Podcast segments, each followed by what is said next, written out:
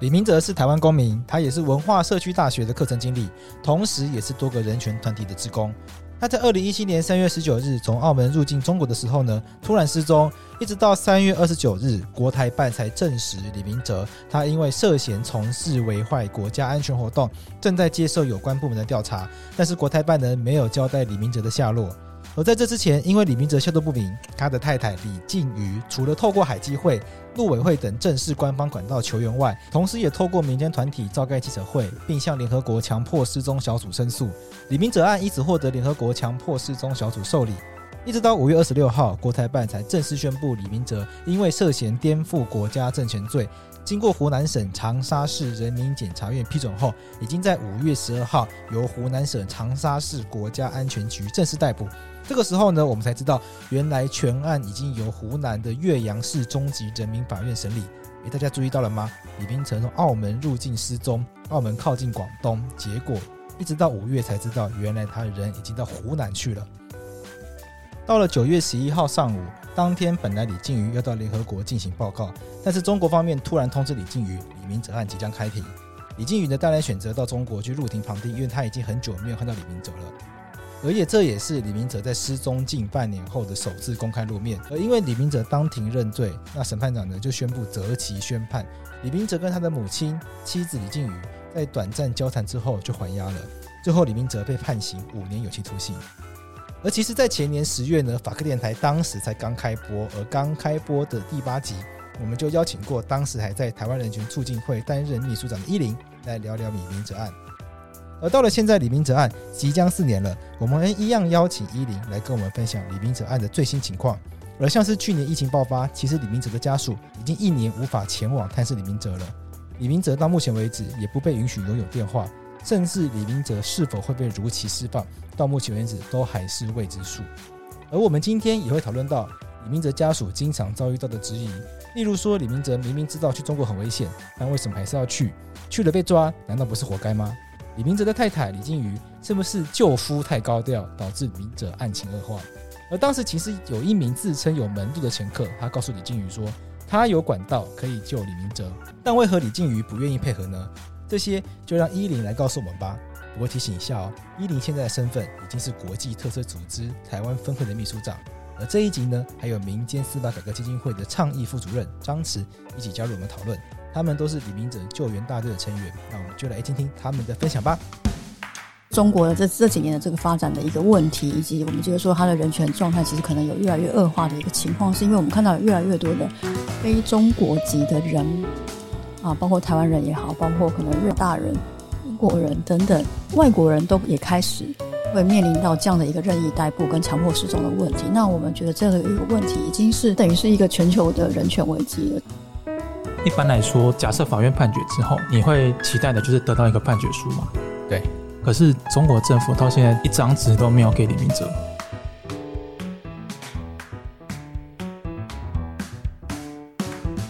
那时间过这么久了，李明哲有一些新的发展吗？我想他最大的不同应该是从去年开始，因为疫情的关系。疫情。对，所以就是本来家属可以每个月过去探视的这件事情。现在又完全中断了，根本去不了。对，根本去不了。那再这样说，其实他又没办法对外打电话跟写信出来。他完全不被允许打电话。从过去一直以来，就是中国的监狱本来有说可以允许说你受，就算你是受刑人，你还是可以打亲情电话。然后家属也有去买了一张中国的 SIM 卡，要去申请这个亲情电话。可是从过去一直到现在。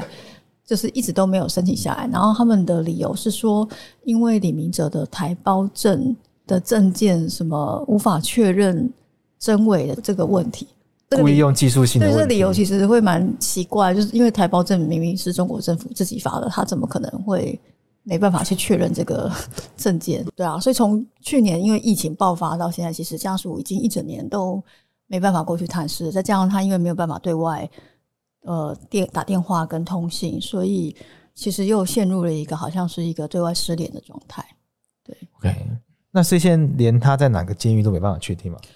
还是还是在？他应该还是对湖南的赤山监狱。湖南赤山监狱就是并没有听到说有被移监，只是说因为你完全没有办法跟他联系，所以你根本也不知道说那对啊，到底有没有被移走，或者是说，那他现在的身体状态啊、身心状态是怎么样？所以又又陷入了类似失踪的状态了。没有到失踪的，可能是有尝试写信给他过吗？有啊，其实这几年以来，我们都还是一直鼓励大家写信过去，但是就是我们其实是收不到他的回信，所以他从来没有回信回来过。嗯，他到底有没有收到，我们其实也不知道。那我们还是帮大家复习一下李明哲这个事件好了，因为可能有些听众朋友还是不知道。李明哲是谁，或者是发生什么事情？就嗯，就是其实李明哲他在他失踪之前，他正式的工作是在文山社区大学担任课程部的经理。那但是他过去一直以来，他其实从学生时代就是也都一直参与非常多的一些呃社会运动、劳工运动，那甚至也参与比如说像民进党的一些过去的选举啊、助选活动。那到后来，他其实也会参与一些人权组织的担任志工的活动，所以像包括他也是人权公约事情监督联盟的志工，然后也是一些性别团体的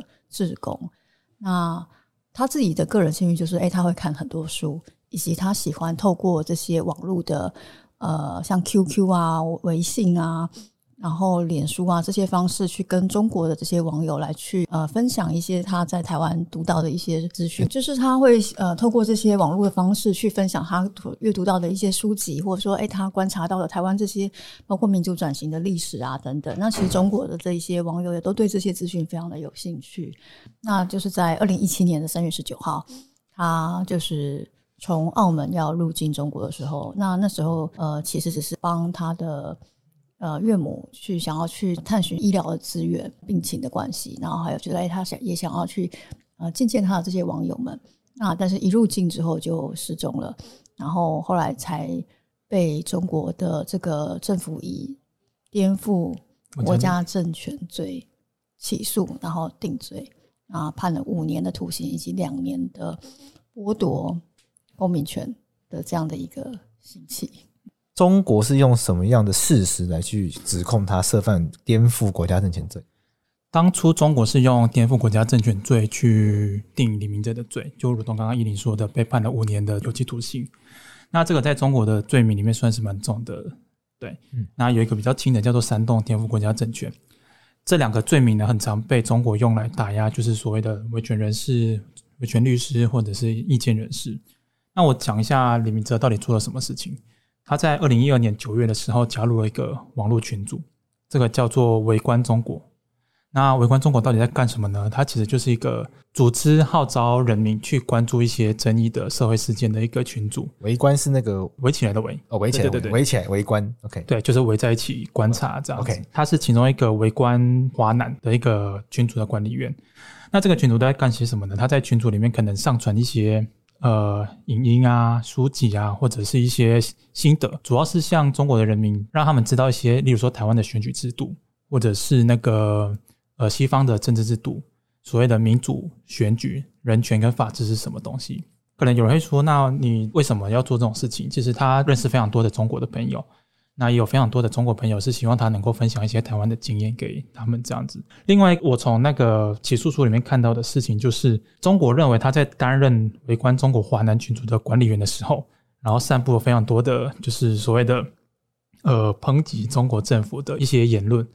那所谓的抨击政府，就是可能批评中国的政治制度啊，或者是觉得怎么样怎么样才是比较好的政治制度。那我想问一下大家，如果像例如说在台湾好了，我们在 PTT 在政治黑特版里面，我们去攻击台湾政府，你能够想象这样子的事情会在台湾会被构构成所谓的颠覆国家政权吗？对啊，你顶多就会，例如说你今天骂某个政治人物好了，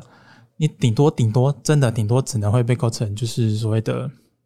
妨害名誉，可是可受公平的政治人物本来就可以去批评他。现在的新招是用社会法先移送，先用社会法。对，但这个也有很多值得讨论 跟检讨的地方。对，但是在中国，你只是因为批评中国政府或呃某个政党，就是共产党，那你可能就会构成颠覆国家政权。对，那这个政权有这么容易被颠覆吗？如果你只是单纯的批评李明哲案，它凸显的就是一种言论自由在中国是不被允许去分享西方的政治制度。对，你不被允许去批评现在中国现有的制度，对，所以是这样子。还有一个可以跟大家补充的，就是嗯，在起诉书里面有提到说，中国的检察官认为李明哲在某个群组里面说：“我从来不排斥暴力革命。”那检察官用这个去论处说李明哲有所谓的颠覆国家政权，可是。这都是行言论自由的形式啊。你有证据证明说他真的有在着手，有在策划，有在就是，比如说买武器去做所谓的暴力革命吗？没有啊。但是在检察官的起诉书里面，他真的就是只用他讲的这句话：“我从来不排斥暴力革命”这句话就去认定他有颠覆国家政权的行为。那我觉得这个在台湾这样子的法治社会里面是不被容许的，是纯粹都是言论自由的形式。可是会有台湾人说：“你明明知道你在做对岸不容许的事情，你却还要跑去，不是很笨吗？”会有一些民众会这样子质疑这件事情，就是你明明知道你在网络上讲这些话，去可能被抓走，那你干嘛还要去？要怎么看待这样子的一个网络上的人的想法？我想先说，如果你认为你的言论自由天生是被保障的话，那要反问的是，为什么中国不容许这样子的言论自由行使？我觉得每个人作为一个人类，你都有表达你的不满或表达你对一个政治制度的意见。那你可能对于，例如说你去去质疑美国总统的选举，或你去质疑任何一个政府的不是，那都是你言论自由行使的权利。反过来要问的是，为什么行使这样的言论自由会被当成是颠覆国家政权？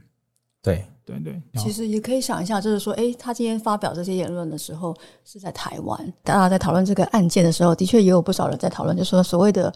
呃犯罪的。地点对，就如果这真的是一个犯罪的话，那犯罪的地点是在台湾呢、欸。对，那然后他在台湾发表这些言论，然后竟然呃在其他国家就可以立刻被抓走。那他在台湾讲这些话是并没有违法的，对，就是在台湾我们是保障他的，他讲这些话，只要他没有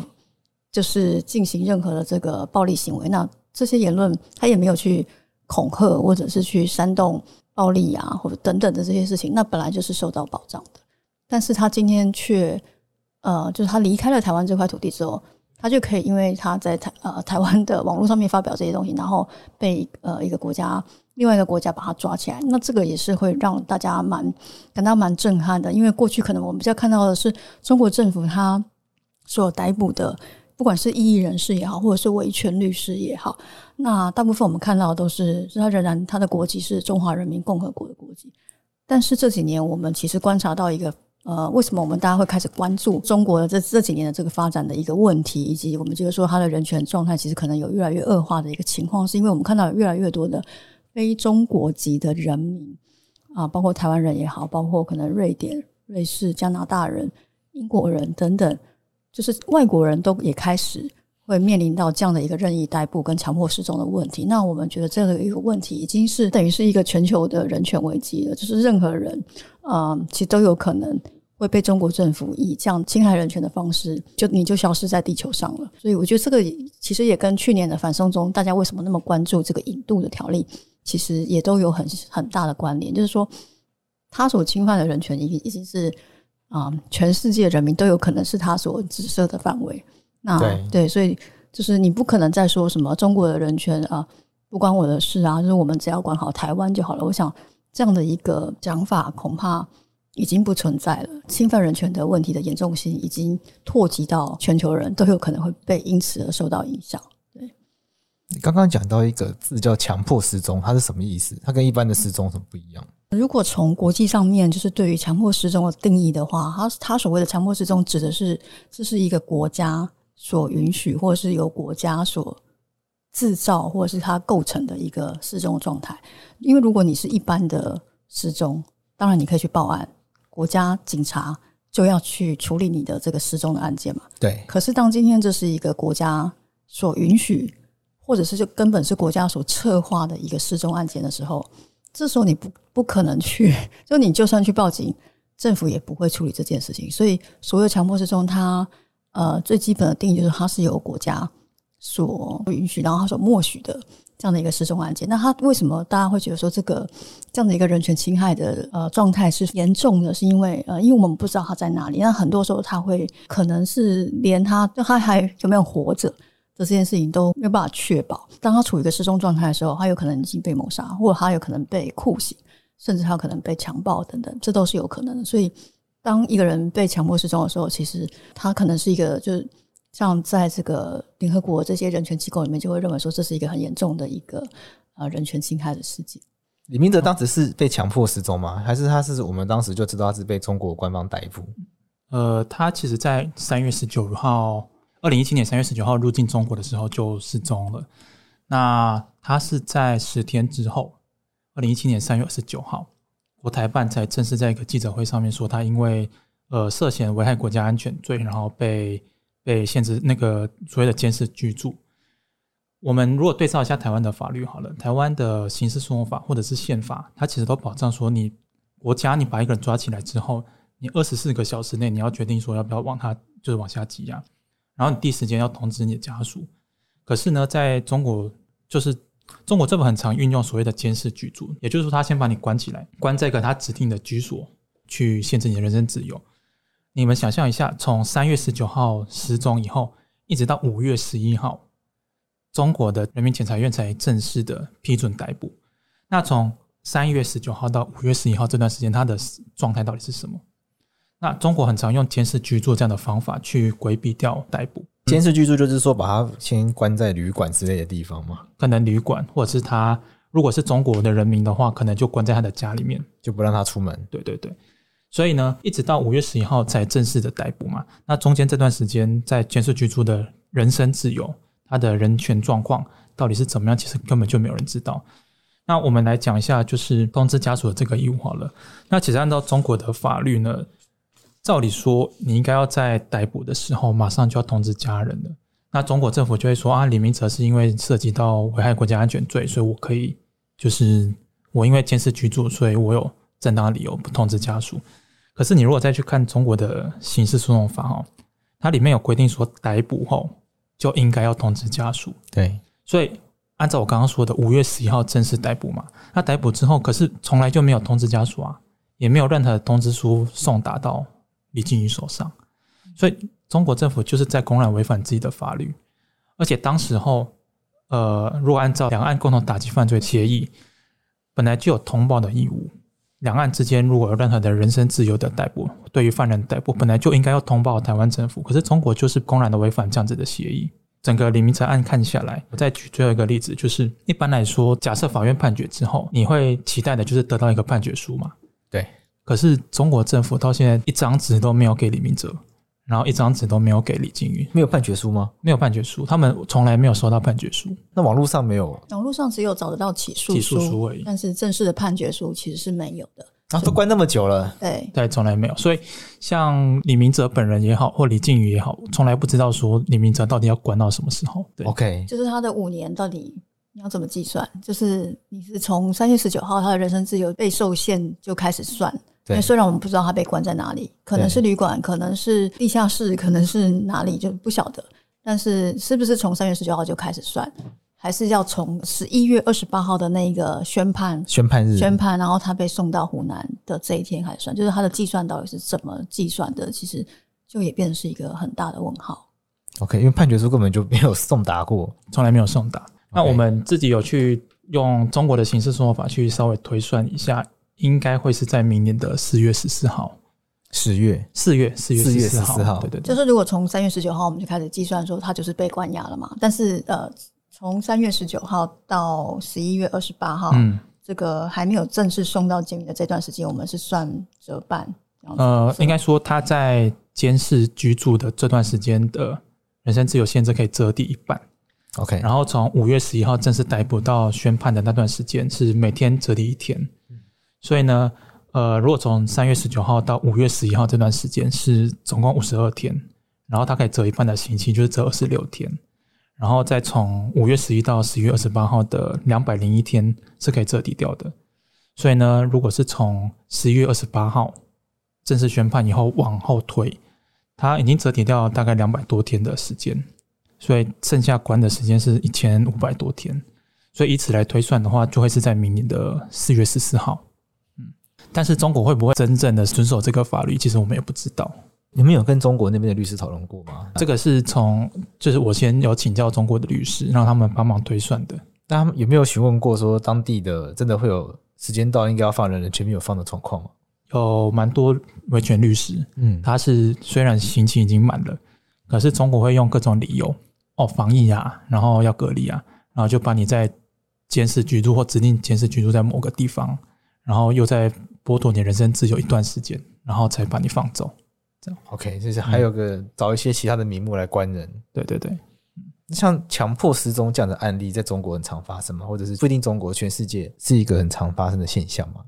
其实每一年联合国也都有关于全球的强迫失踪的这个案例的一些统计的数据。那的确在蛮多国家，像墨西哥啊，或者是南美洲国家，或甚至是像非洲国家，可能的确这样的一个问题也还蛮严重的，也蛮时常在发生的。过去其实我不晓得大家如果有在看国际新闻，可能也有看过说墨西哥吧，就是他们的有一群学生是有点像是被绑架，然后就失踪了。很久，好几个月的时间，那可能就是他们的家属也都一直不断的在呼吁说：“哎，政府应该要来说明到底这些学生跑去哪里啦，或者说是应该要调查等等。”所以这样的一个问题，的确，它在其他国家也都有在发生。那在中国的话，它就是特别是针对就是这些异议人士。然后我们看到说，其实这几年来是甚至是连外国人、其他国籍的人在国境内就是入境之后，那也有面临到这种强迫失踪问题，其实越来越严重的。那在台湾，我们其实也发生过好几个案例。其实不是只有李明哲，包括可能像李明哲之前的中鼎邦，哦，然后他是一个新竹的园区的一个呃，就是一般的这种企业的经理，但是只不过他是一个法轮功的学员，那他也是入境要去看家属探亲，然后就被失踪了五十六天。那在李明哲之后，其实陆陆续续也还是有各式各样的台湾人有被强迫失踪，还有发生哦。有啊有啊，就是其实甚至我们还看到有新闻，呃，就说被失踪的人是，比如说他是那种促进两岸统一的什么协会的会长，所以你就会觉得说，哎，好，如果我们在说李明哲，大家可能觉得说，哦，他是。批评政府，所以你可能碰到所谓的红线好了。可是现在我们其实已经看不懂所谓的红线，那条线到底是画在哪里？就是 统派都被抓。对，就是任何人你都有可能会被冠上所谓的颠覆国家政权，或者说对于他们的国家安全这件事情造成危害。不管你今天你是统派，你是独派，你是什么样的一个 呃人物或者是政治思想，你好像都有可能会被冠上这个罪名。所以其实他那条线到底在哪里？其实真的是一个。感觉是一个无限扩大的一个范畴，所以其实跟大家想象不一样嘛。大家会想象说，乖乖的不要讲错话就好。那问题是你已经不知道什么话叫做讲错话，他想抓就可以抓。对啊，这才是真正的可怕的地方。对，那其实去年我们也跟海基会要过台湾的人在中国失踪的人数到底有多少？那官方拿到的数据，这个数据还是说是对岸有通报给我们的，或者说是诶家属。台湾这边的家属有告知我们的政府说：“哎，他们的家人在中国失踪。”那这个就已经有超过五百件的这样的一个失踪的案子。五百件哦，嗯，对，就是从这个历年来一直累积到现在的。那所以就说那个是还是一个已知的官方数字。可是如果是未知的呃统计数字的话，我们其实不晓得有多少人。对，像当时伊林有陪李明哲的家属到联合国去做过相关的简报，那个是一个什么样的情况？嗯、呃，那时候就是呃，我跟人权公约示警监督联盟的宜碧，然后呃，因为当时是已经呃，人权盟这边就是代表，就是取取得家属的同意之后，跟这个联合国的强迫失踪委员会去提交了这样的一个申诉的案件。那虽然我们不是联合国的会员，但是这一个联合国的特别的人权机制，它可以接受啊、呃，即使你是非会员国，那我也可以做这样的一个申诉。那再加上说，今天我们要申诉的对象。的国家中国，它是联合国的会员国，所以他们就正式的受理了这样的一个案件。那这个也是我们从一九七一年退出联合国之后，我想应该是正式第一次被他们的人选机制呃受理接受来自台湾的申诉案件。那呃，其实那个是因为那个时间是就是也是失踪，二零一七年失踪，就是从六月开始。陆陆续续去了好几次，就是不断的去更新状态，因为那时候他都还是一直处于其实不知道他被关押在哪里的状态，所以这也是为什么。就国台办说他被抓了，然后可是就不知道他并没有说他被关在哪里，然后我们也都看不到他他的，因为他也是没有办法对外联系嘛，所以三月不见嘛，然后五月中国承认逮捕嘛，然后六月联合国正式受理这个案件，然后其实呃就开始一直希望可以跟我们取得还有家属取得联系，然后知道说这个。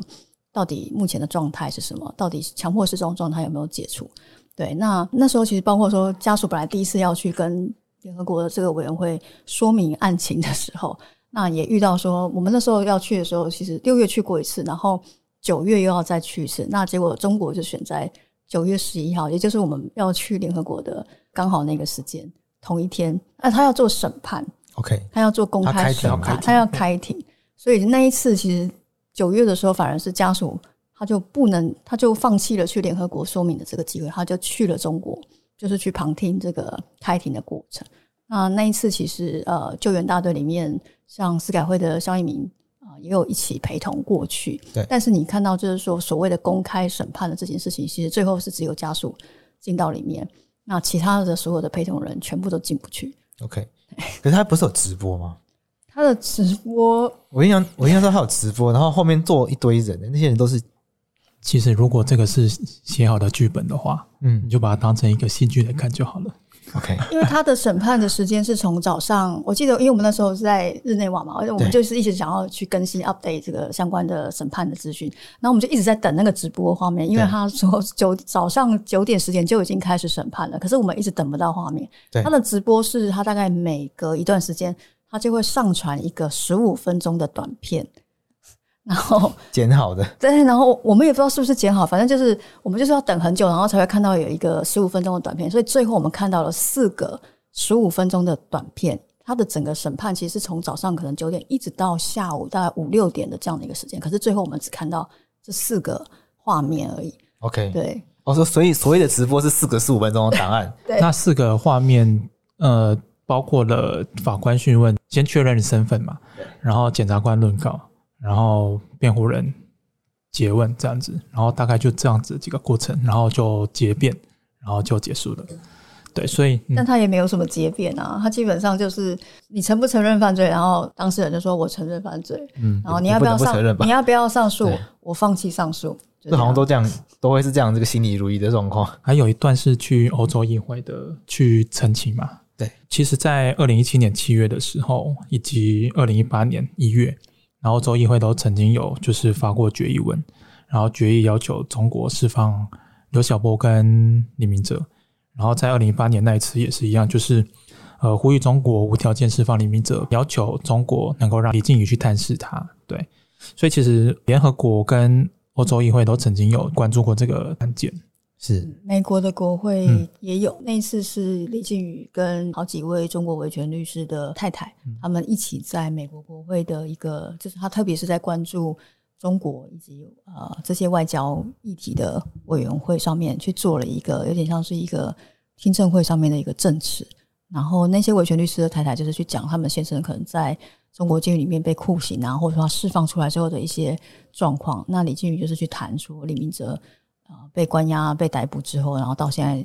那个时候仍然是失联的状态嘛，所以他自己也去了美国，嗯，好几趟。当时是用什么样的方法让欧盟啊、美国愿意去关注这个议题？因为对他们来说，名字又不是欧盟公民，又不是美国人。但是其实欧盟跟美国，他们像欧盟，他们本身就有一些关注人权议题的这个工作小组。对，然后所以他们。再加上说，其实中国的人权问题也是他们长期有在关注的，所以他们其实本，然后美国也是嘛，是所以呃，长期以来当然就是一直都有在关心，包括呃所有的中国的境内这些被逮捕的律师啊、维权人士也好的状况。那的确，台湾的状况应该是就是还蛮特别的，因为过去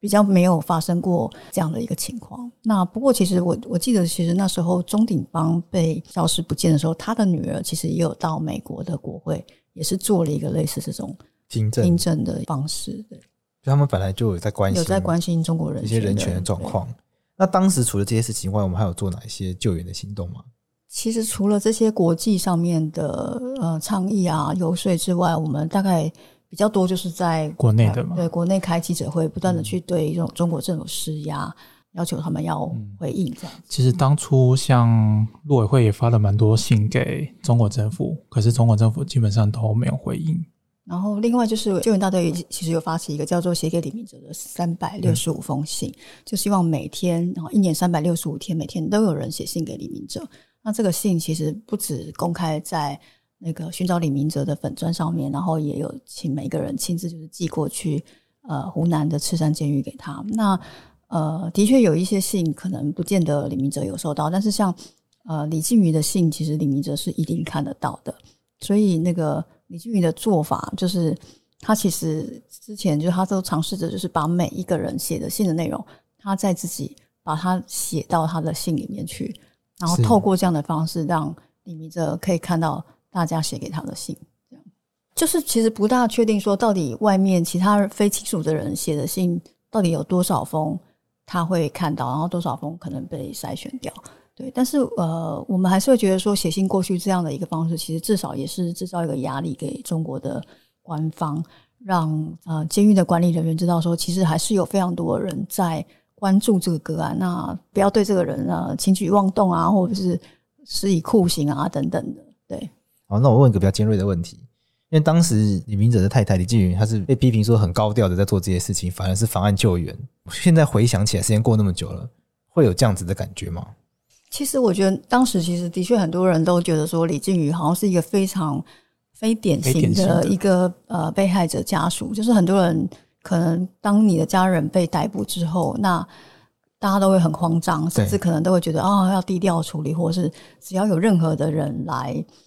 呃跟我说他可以把人救出来，我可能全部他要什么我都会答应他。对，我想当时如果大家还记得的话，当时有一位李俊敏。啊，就是所谓的前客。对，那他是有条件的来去跟李俊宇说，我可以把人带出来。可是那时候李俊宇其实是拒绝了他的协助。然后当时的确有非常多的一些人啊、呃，在怀疑、揣测啊，就是说，哎，是不是这个太太有什么政治企图啊？他是不是想要参选啊？因为当时其实也快要选举了嘛，哈，不管是总统还是立委，所以大家都有非常多的一些怀疑跟想象。但是其实你看，一直到现在，我们最后也没有看到他有参选任何的一个职位哈。对。然后我觉得那个其实跟，因为他也一直都是在研究这个台湾自己白色恐怖的这一段历史有关，所以他自己也会觉得说，去诉诸国际的压力，这个是他自己从台湾过去在救援这些政治犯的历史上面他所看到，就是说，当你选择沉默的话，其实反而可能是更危险的。所以他相信说他自己这样子做。的方式其实呃是正确的，然后也是可以让他先生比较免于就是说受到更恶劣的待遇等等。那这个是他所相信的一个价值或者说方法。我想其实他一开始他也没有真的选择要很高调，因为我们刚刚有说到，其实三月十九号他失踪，一直到民间团体跟家属第一次开记者会是在三月二十四号，中间其实已经隔了一段时间，在那段时间。其实李静宇他选择的方式是他去跟我们的海基会报案，他去跟国台办报案，就是一个正常人都会做的事情，就是报案。嗯，但是他得不到任何没有协助，然后再来是国台办也跟他说，你先生有入境，可是我们没有逮捕你的先生，所以这是为什么最后他选择说好，他要跟民间团体一起开记者会。要那我们第一场记者会，其实我们也没有控诉说中国抓了李明哲，我们只是说，既然你没有抓人，你就是公布你的这个海关的这个监视录影器的画面嘛，证明说你真的没有抓人，也许是别的绑匪把他带走了，对，就是好好好好调查这件事情。但是他们最后他们就承认是他们带走，所以你也会看到说，的确是在民间不断的去开记者会的情况底下，中国才一点一滴的去回应，就说承认他逮捕，然后承认。被关在哪里啊？什么什么这些事情，所以所谓的高调的救援方式是不是真的是错误的？我觉得，如果我们从现在的这个角度来看，恐怕就是如果你不选择这个方式，那你到底还有什么方式？你是不是就只能接受所谓的前客、所谓的中国派的代表人，然后他来跟你说说任何条件，然后你就是都要接受？对，我想这个也凸显一个问题哈，因为其实就像陆委会所说的，其实蛮多台湾人在中国。被逮捕、被强迫失踪。那如果没有李靖宇把这件事情浮上台面的话，其实很多人还是会觉得，哎，那其实发生这样子的事情，我们就私底下解决，我们用前科的方式去交换条件，那这样就把事情就摆平了。